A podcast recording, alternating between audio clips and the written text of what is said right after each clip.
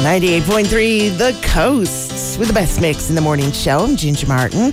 And let's dig into your mu- music news for your Monday morning. We're going to start with Adele, who actually stopped her show in Vegas over the weekend to kind of weigh in on the Titanic tourist submarine that imploded, saying it's very, very sad, of course, but she truly wanted to know how many people in her audience would be interested in going down to the bottom of the ocean to see the Titanic shipwreck.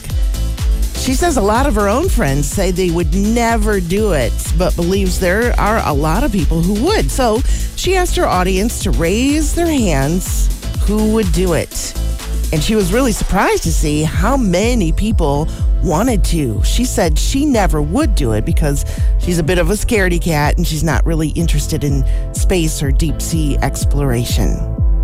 The BET Awards were last night, and music was the big focus of the night, a clever way to do the show while the Hollywood writers' strike is still going on.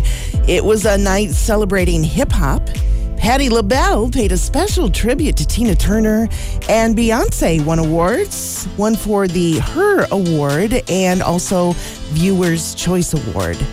And Beyonce had her backup singers to thank to help her avoid a wardrobe malfunction in front of tens of thousands of fans in Hamburg, Germany, where she's on tour right now.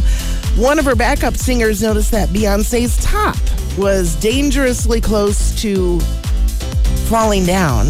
So she danced right in front of her, fixed the problem so the show could go on without incident. And that's today's music news from 98.3 The Coast.